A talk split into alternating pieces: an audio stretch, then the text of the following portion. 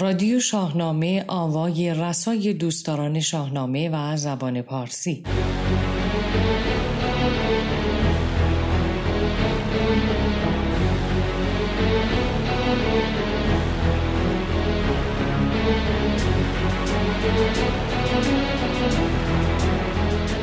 اینجا ایران است. آوای رسای دوستداران شاهنامه و زبان پارسی.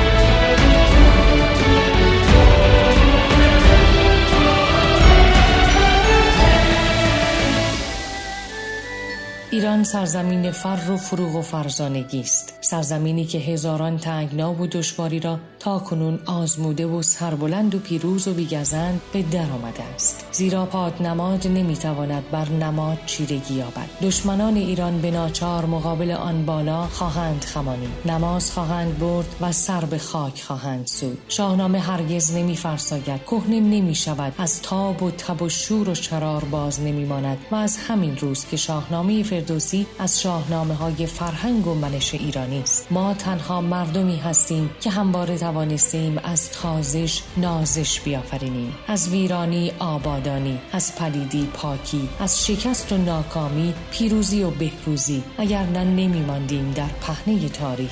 ستیزه‌هایی که با ایرانی می‌شود ما را بیش از پیش به هم می‌پیوندد و از واگرایی به همگرایی می‌کشاند و باک ما نیست، چون ایران سرزمینی جاویدان است و به آسانی از هم نمی‌پاشد. با یادآوری این سخنان ارزشمند از میر جلال الدین کزازی، مردی که شاهنامه و مهر به ایران در هر کلامش جاری است، رادیو شاهنامه 60 را آغاز و آن را به میر جلال الدین کزازی پیشکش می‌کنیم.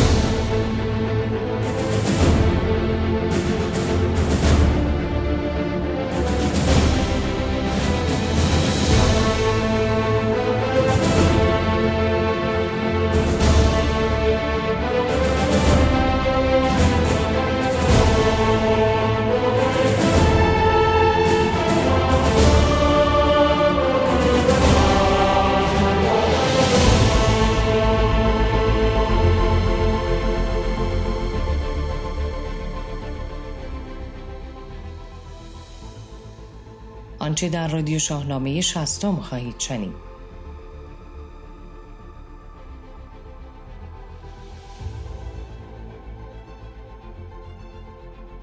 مانی در شاهنامه فردوسی.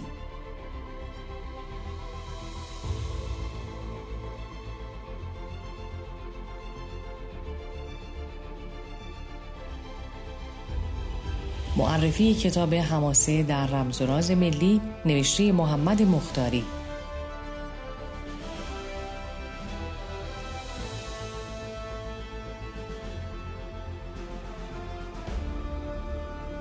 نقالی طاهره بهرامی از داستان رستم و اسفندیار، بخش ششم.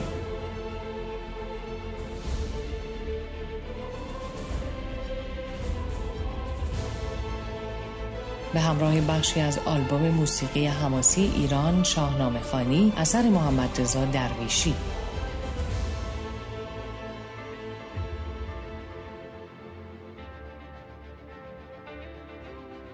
گوینده فرانک خسروی، سردبیر کوروش جوادی، تهیه شده در استودیو باشگاه شاهنامه پژوهان.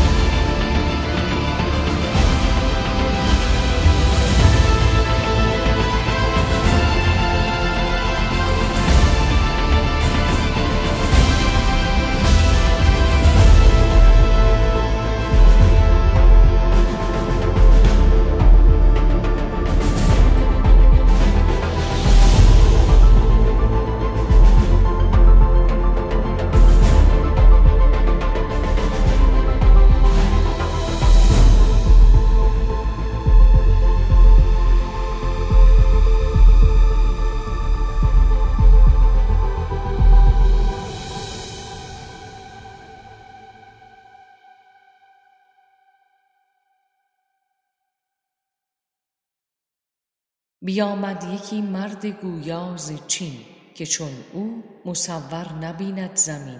به صورتگری گفت پیغمبرم، ز دیناوران جهان برترم.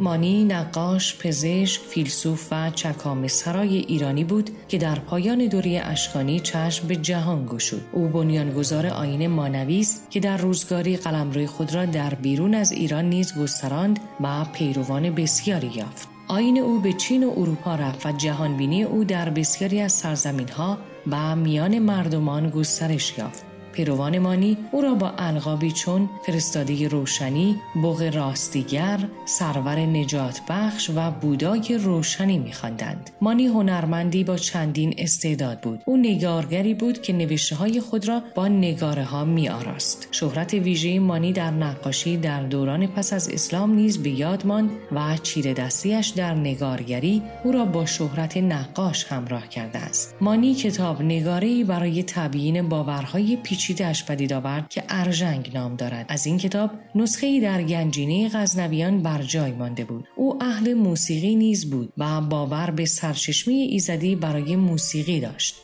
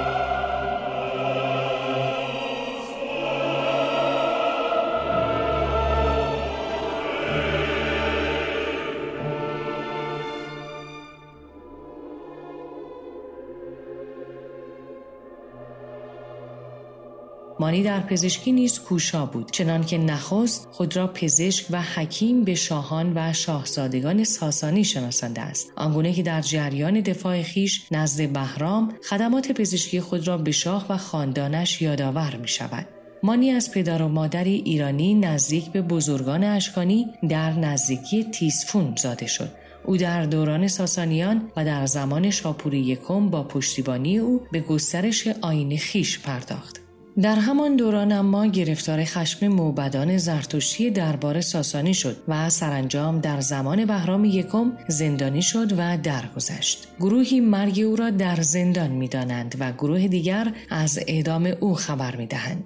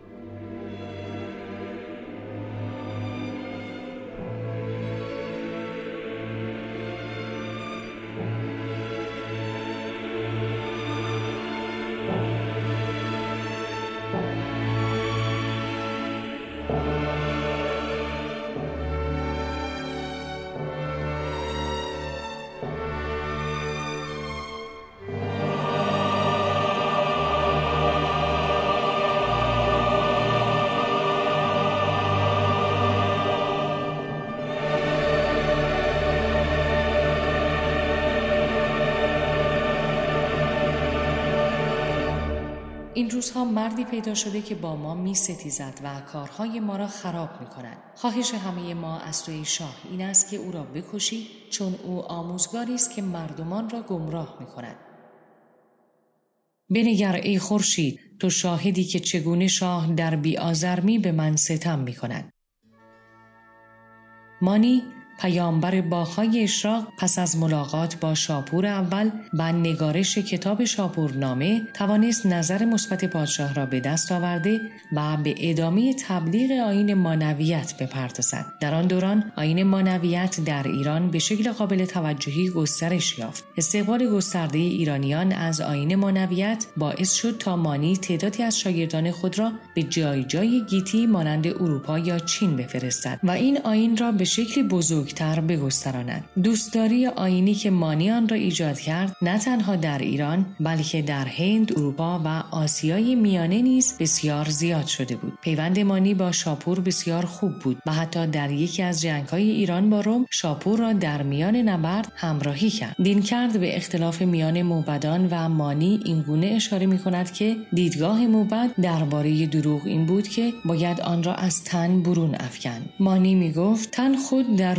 است. موبد باور داشت آنچه یزدان در این جهان به آدمیان داده است باید از آن برخوردار شد. مانی باور داشت که چیزی گیتی خواستن گناه است و آنکه به این جهان علاقمند است به زهکار است. موبد میگفت زن نژاده باید خواست. مانی میگفت زن خواستن برای برگزیدگان گناه است. البته این دو آیین نمیتوانستند در کنار هم زندگی کنند و مانی در دربار با دشمنی شدید موبدان روبرو شد. ثعالبی نقل میکند که موبد کرتیر از مانی پرسید ویرانی بهتر است یا آبادانی؟ مانی گفت ویرانی تنها مایه آبادانی جان هاست. موبد گفت به ما بگو آیا کشتن تو آبادانی است یا ویرانی؟ مانی گفت این ویرانی بدن است. موبد گفت پس شایسته است که تو را بکشیم تا پیکرت ویران شود و جانت آبادان. پس از آنکه موبدان زرتشتی او را مرتد خواندند او به زنجیرهای گران بسته شد.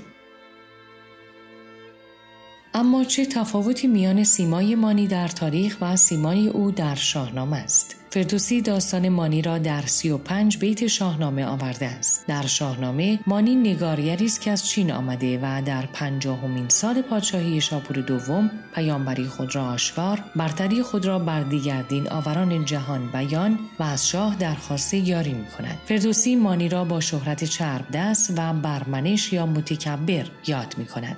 نخستین تفاوت چشمگیر مانی در تاریخ و سیمای او در شاهنامه آن است که مانی که تبار ایرانی داشت در شاهنامه از چین آمده است. به بیان دیگر در شاهنامه او ایرانی نیست و فردی چینی شناسانده می شود. دومین تفاوت نیز آن است که بیان رسالت مانی در دوران شاپور اول ساسانی بوده است نه شاپور دوم. و سوم آنکه دستور کشتن مانی در زمان بهرام اول داده می شود. چهارم تفاوت سیمای جهانبینی مانی در شاهنامه است که در گفتگو با موبدان دیده می شود. آنچه موبدان در شاهنامه به مانی نسبت می دهند و فردوسیان را در شاهنامه آورده است باورهای مانوی و بر اساس آیین او نیست. در شاهنامه موبدان مانی را باورمند به خدایی معرفی می کنند که نور و تاریکی از درون آن بیرون آمده است. اما این اندیشه باور زروانی است که خود مانویان به این باور زروانی تاختند و آن را باور نداشتند. مانویان باور داشتند اگر بپذیریم اورمز و اهریمن از یک جا بیرون شدند و آنگونه که زروانیان میگویند دیوی به اورمز راه انداختن جهان را آموخته باشد، این بدان معنی است که خوبی و بدی به هم آمیخته است و هیچ یک از دو بن ذاتاً خوب یا بد، آگاه یا ناآگاه نیست و این عدم را لازم خواهد کرد، زیرا دیگر قانون علیت معنا نخواهد داشت.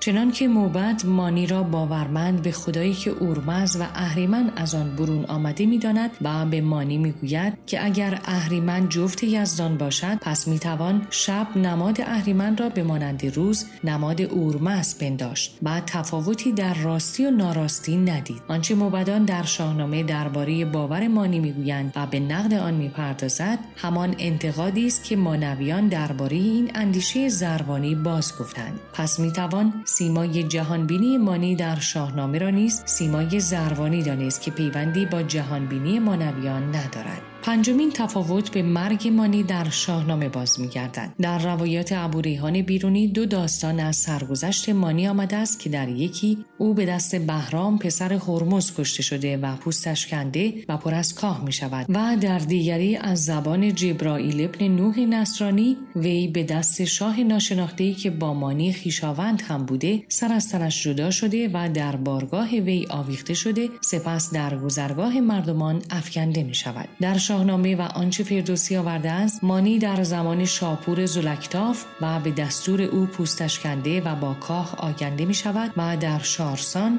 او را می آویزند. در پایان باید اشاره داشت که موارد گفته شده تنها چشمگیرترین تفاوت‌های سیمای مانی در شاهنامه و سیمای تاریخی اوست.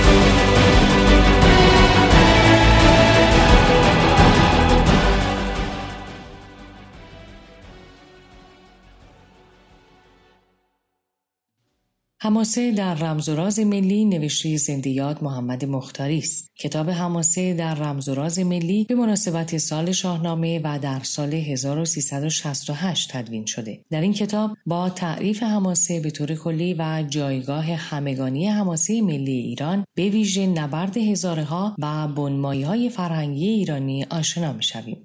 همچنین این کتاب نگاهی دارد به برخی داستان‌های حماسی نظیر رستم و سهراب، مسئله تقدیر در شاهنامه، نماد سیمرغ در حماسه ملی و مواردی از این دست. در ابتدای این کتاب گاه شمار زندگی و آثار محمد مختاری فراهم آمده، سپس چند یادداشت و آنگاه متن اصلی کتاب تدوین می‌یابد که در باب مفهوم حماسه ملی، انواع حماسه و ویژگی‌های دیگر آن است که عبارتند از پیشینه و خصلت عمومی حماسه، خصلت‌ها و مشخصات ویژه حماسه، نوع ادبی و حماسه، ساخت و موقعیت عمومی حماسه ملی ایران. نویسنده در پیشگفتار کتاب میگوید چشمانداز من این بوده که مشخصات این حماسه ملی را در کنش پهلوانان، حرکت رویدادها و خصلت موقعیت عمومی داستانها و به تعبیری که در متن کتاب دیده می شود در تمامیت اشیا و اعیان حماسه بازجویم. میخواستم بدانم و بگویم که کنش و کارکرد فرد در حماسه چه و چگونه است و این کنش و کارکرد در یک رویداد حماسی چگونه تحقق می‌یابد و در پی چیست و هر رویدادی در این حماسه بزرگ از چه خصلتی بهره ور است. کدام رویدادها و اشخاص بیشتر نماینده این تمامیت اعیان حماسی است؟ رابطه متقابل و مکمل این کنش و رویداد و موقعیت و سازمانبندی این اجزا چگونه است و سرانجام اینکه ساخت ملی داستان‌های حماسی شاهنامه بر چه استوار است. از سوی در سراسر بخش حماسی شاهنامه وحدت و تضاد دیده می‌شود که مشخصه اصلی تمامیت اشیا و اعیان حماسه است. از این رو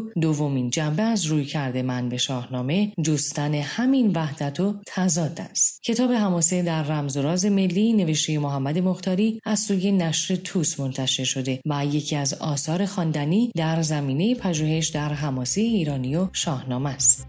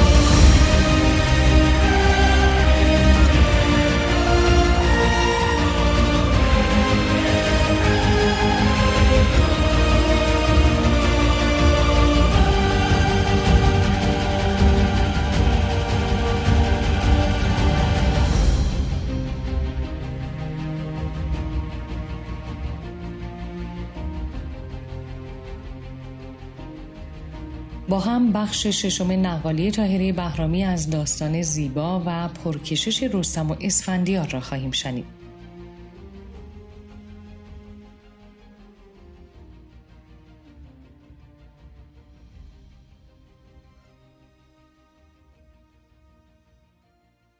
به نام خداوند هست و خداوند نیست، همه بندگانیم و ایزد یکیست.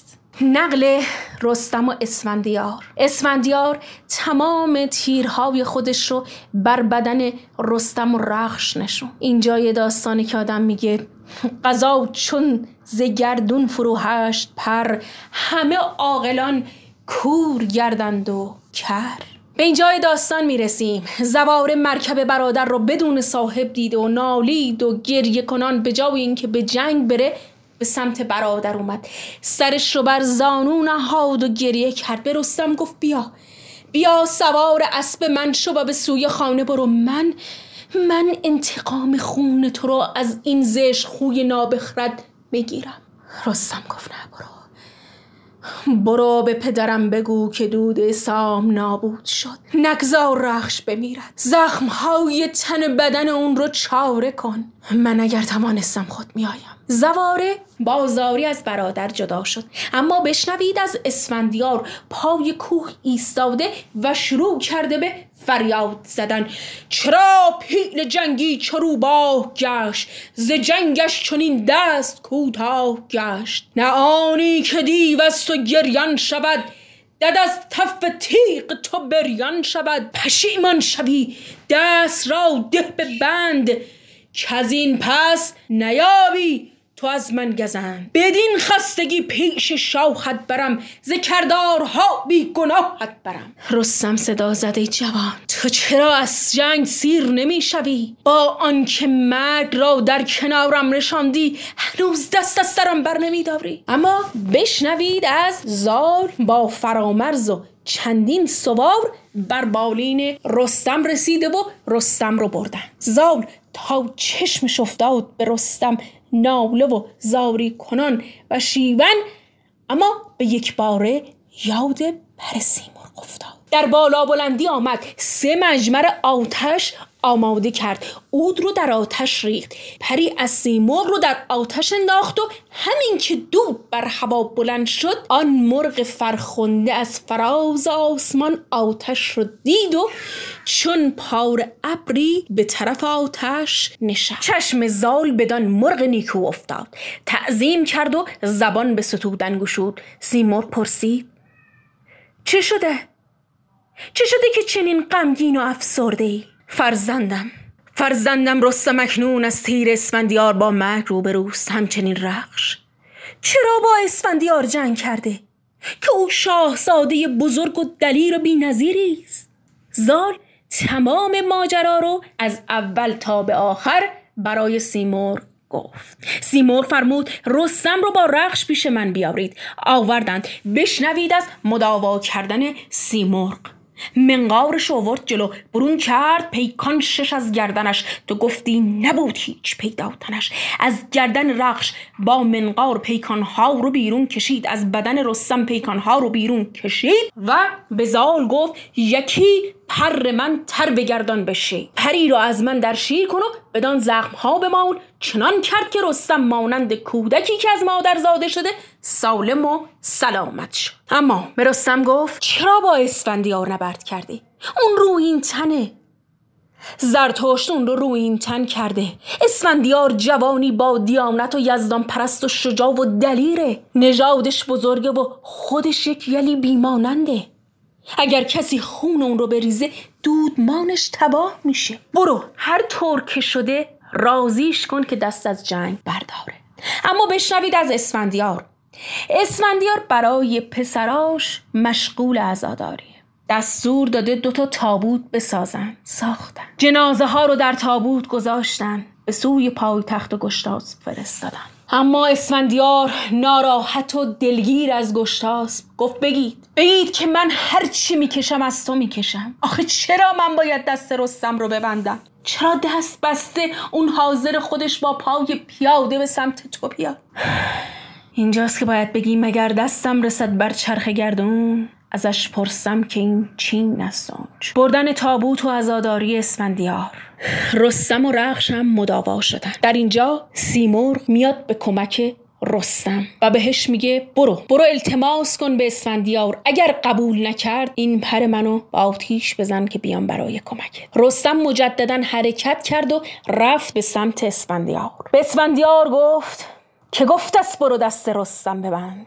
نبندد مرا چرخ دست بلند، مرا روز پیروزی از داور است، نه از پادشاهی نه از لشکر است. من دست به بند نمیدم، من هفت خوان طی کردم، با دیو ده جادو جنگیدم، هاماوران را هم کردم، مازندران را هم کردم، رم به من باج میده.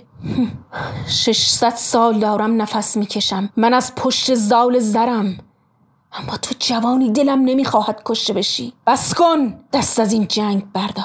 اما اسفندیار قبول نمیکنه. سیمرغ بهش میگه باشه، بیا زیر سایه بال من بیا، نیم فرسنگ این سمت بال، نیم فرسنگ آن سمت بال، کنار دریا نشستن، گزیدید بر خاک سر در هوا، نشست از برش مرغ فرمان روا. به رستم گفت بدین گز بود هوش اسفندیار، تو این چوب را خارمای مدار، این چوب رو در میاری، آتش روشن میکنی و راستش میکنی، چون دو شاخ است. ابر چشم او راست کن هر دو دست، چنان چون بود مردم گز پرست. رستم چوب گز رو کند، با رخش با بال سیمرغ آمدند، یکی آتش خوب درخواست کرد، همان چوب به گز را برون راست کرد. دو پر رو دو پیکان بدو برنشان، داخل تیرها گذاشت و حرکت کرد، رفت به سمت اسفندیار.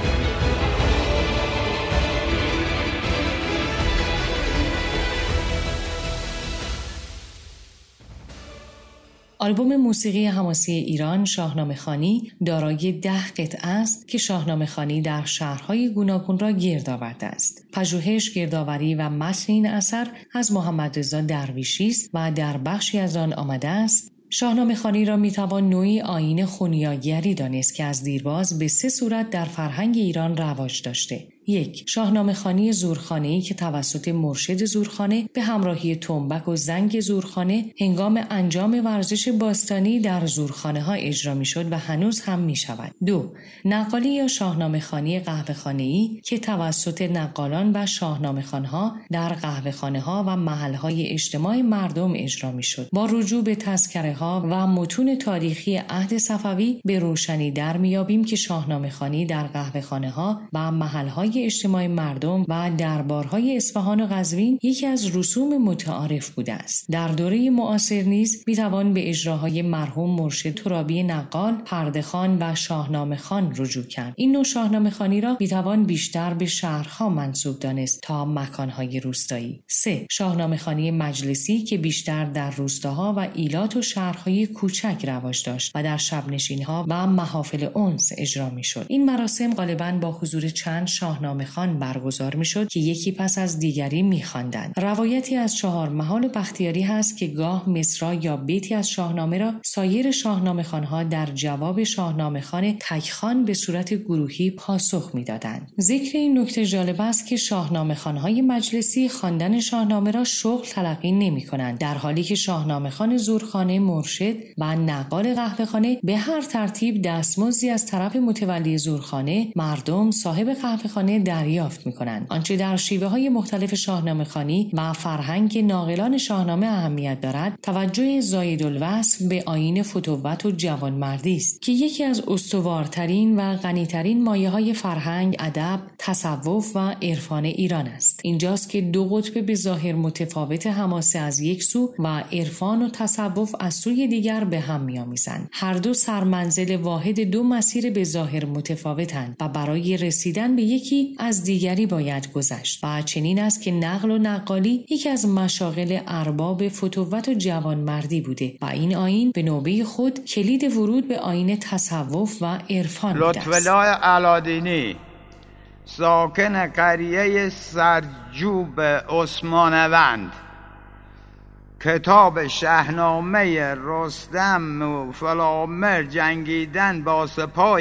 افراسیاب و شکست خوردن اونها را و نجات دادن کیخسرو و باقی حالات و دیدیا یک سپاه ایرانن و نور گفتن و میدان شیر چنگ خوناید و بالش فلویان گفتن رو کار فرامرز بدیش پیچی ها چین ما را آید و جداق اموج پیچی ها پیچش ورده وین شیر زردایی و میدان رو کورده یوان میدان شیر نام دار دست پیکا و گرد چین اخش و خانه قارایی داد جو جو جوی خونه مدراج و دم نقر بشم زر بشم زیر فرزند روی هزده بر بر بر مگر زتوران دیار وزن رو میدان ایلار و بان ایلار آید زقل به زبای زیر نام دار یوا و یک دست لعین مردار گفت رو میدان به جور ستم بند بند و ازاش جدا بیش هم آید تاسیان از سر ملعون بیدین و گرده فیلوی کفن روزه منوی فرامرز آما بگروز وقین بخش بخت جاری کردای ملعون لعین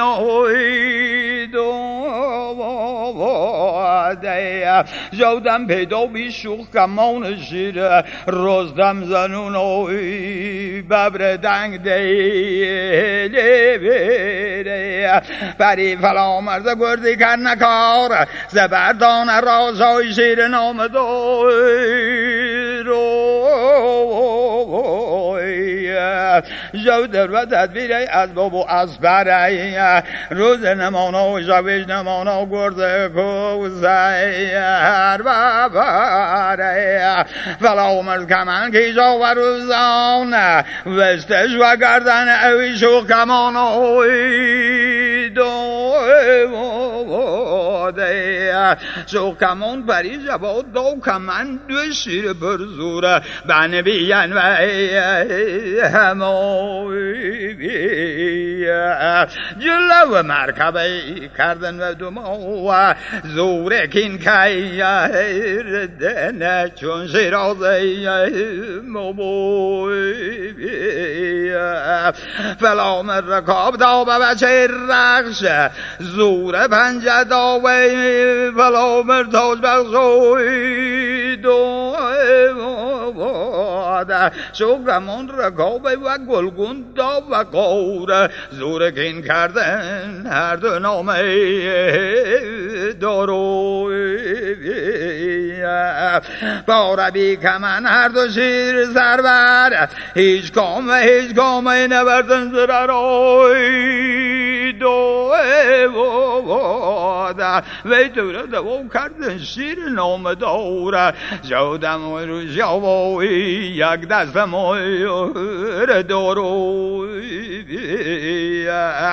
گرد فرامرز ببردش یک سر فرار بکردش ملعون بدگوهر تنوره به وزد دیو بدگمان لرزا گریزا چی و آسمان و اوید و عباده جود ما شیران کردن کار زار ناگو یک گردی ببی آشگار جوگر پیدا بی سیا مک دیو چنی صد هزار اوی پلید پشی و اوید و عباده آما و راست با بیشماره تا قلبی و تیف فرامرز گروبی واران و همدا هر بیتی قدیز سر بی وفی هرانی و دیولگی رزایی بی دازان و همدا هر بیکار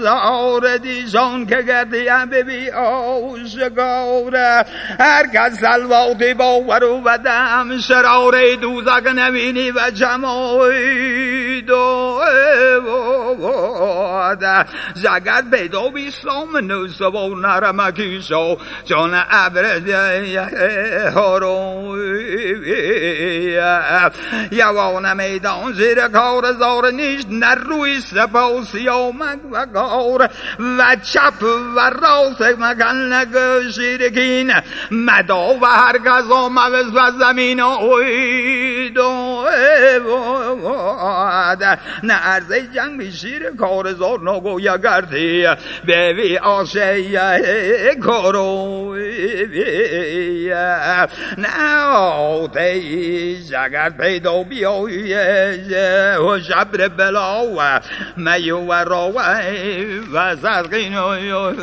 کروی داخل بیوتی و زامن و سوار مشان و همه هر بیکار زار مگردن جوان ایران چنی تور دردم پیدا بیا گردی و دور اوید و عباده زگر پیدا بی هزار نامه برد سردارش برزو آوید فرزند سیر آباید یوان میدان برزو دلاور دست پیکا و گردوینه شیر نر و چپ و رازه مکردش و کار و زمن وزن رو میدان دستور جیوانو دوا مگر ورده زیر کار زار ناگو یک گردی زدور دو دیار زگرد پیدا بی به گوش جادو آنه گرده فیل چون بیستون کوایی دو ماده بربرون مگرده جادو گران به وین رستم شمازم دیرانو و کورشش فوی درند روار داخل بیوتی تورانی دیارو و جنگ جوبین شاه تبردار ناگو یک گردی بیوی آزگار زگر پیدا بی تکارون و قار چنین 3000 دیوان مردارو داخل بین و دیو شهزاده بهرام مشندن و همه شمشیر بیرام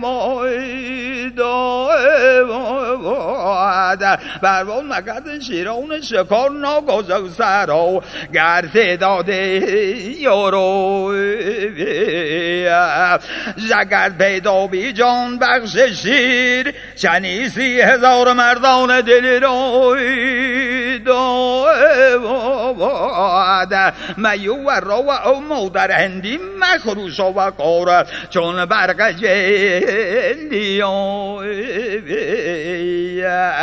داخل بین و تیبه تورانی دیار شمشیر و هی بعد مشانا و گاروی دوا مکردن شیر لا و زروین قهرمان قهر کوب لورایید و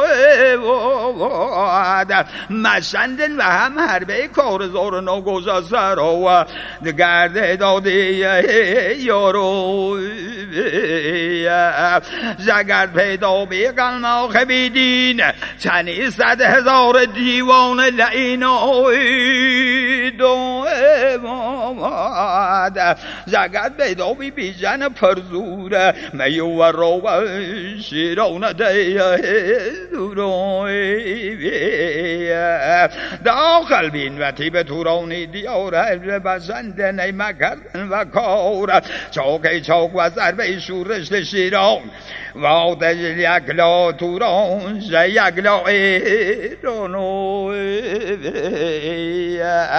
مزا شا ابراسیاب بیران نامدار زبا و یک جاره و قین و مگار زد لکس پا تورانی تمام آمان و میدان زیر نیک نام دو بود یلگردان و قین نامی دلیران داخل بین و هم ایران تورانو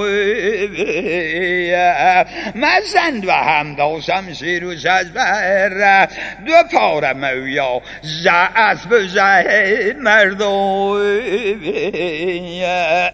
دو سپای گران داخل بین و همه کس نمیا و تاریک بیودم بشنو زال زرچنی تاج بغز رستم و جیبی دردم وری روز وقت زرعنی فیلی بکرزین به چم پی سپا تورانی دلی رای دوماد ببینیم فرزندان چی شما و سر و مرکه تور بدگرای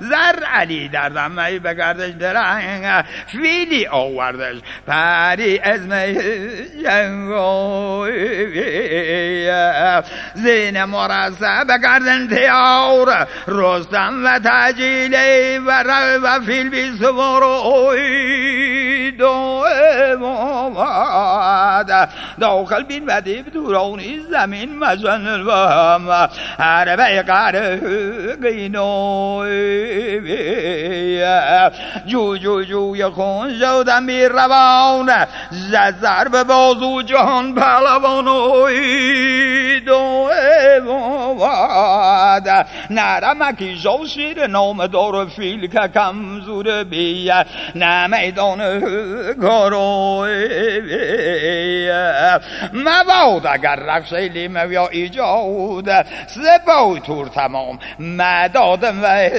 بادوی یک لا فرامرز گرد مشن وقین وزن رو میدانه و صدقار و قینای دواد یک لا برزو و کول قرلان شمشیر مزونان عرض میدانوی ضرب بازو و شیر کار زار خون جاری شد چون سیل بهاروی نرمکی شا و سوز جگر بر بر بر مکرده و سبا یک زرای دو امامد یک لاسام یل ببر نازنین هر بمشانو و رو قره قینوی یک لا جهان بخش و مادر هندی نرمکی شو و تلخ تو نیوی گردن و صدمن مزانا و زور وینه قهرمانه قهر کوبلو روی دو امامده و زال زر و کل سمن رهوار چون رستم نجوش روگ گنده روی مجانا و زر و شمشیر سام کار دشمنان سازنا تمام دوام زال اوز یا قطوس سیر دوام کردن مردان دلی رایی جوت روی شاه تبردار و کولش از با نمیدان گروی مزانان زمزیر و بنجه رنگین پی هوا خواهی رونی زمینو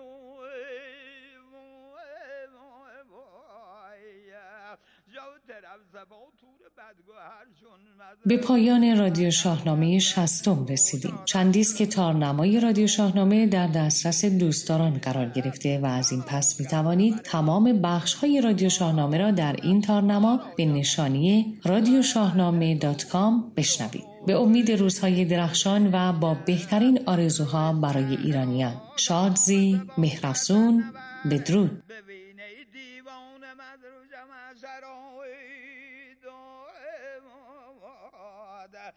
میدان بر دنگ قول و قیل مواد دنیا و جگوی و نیلای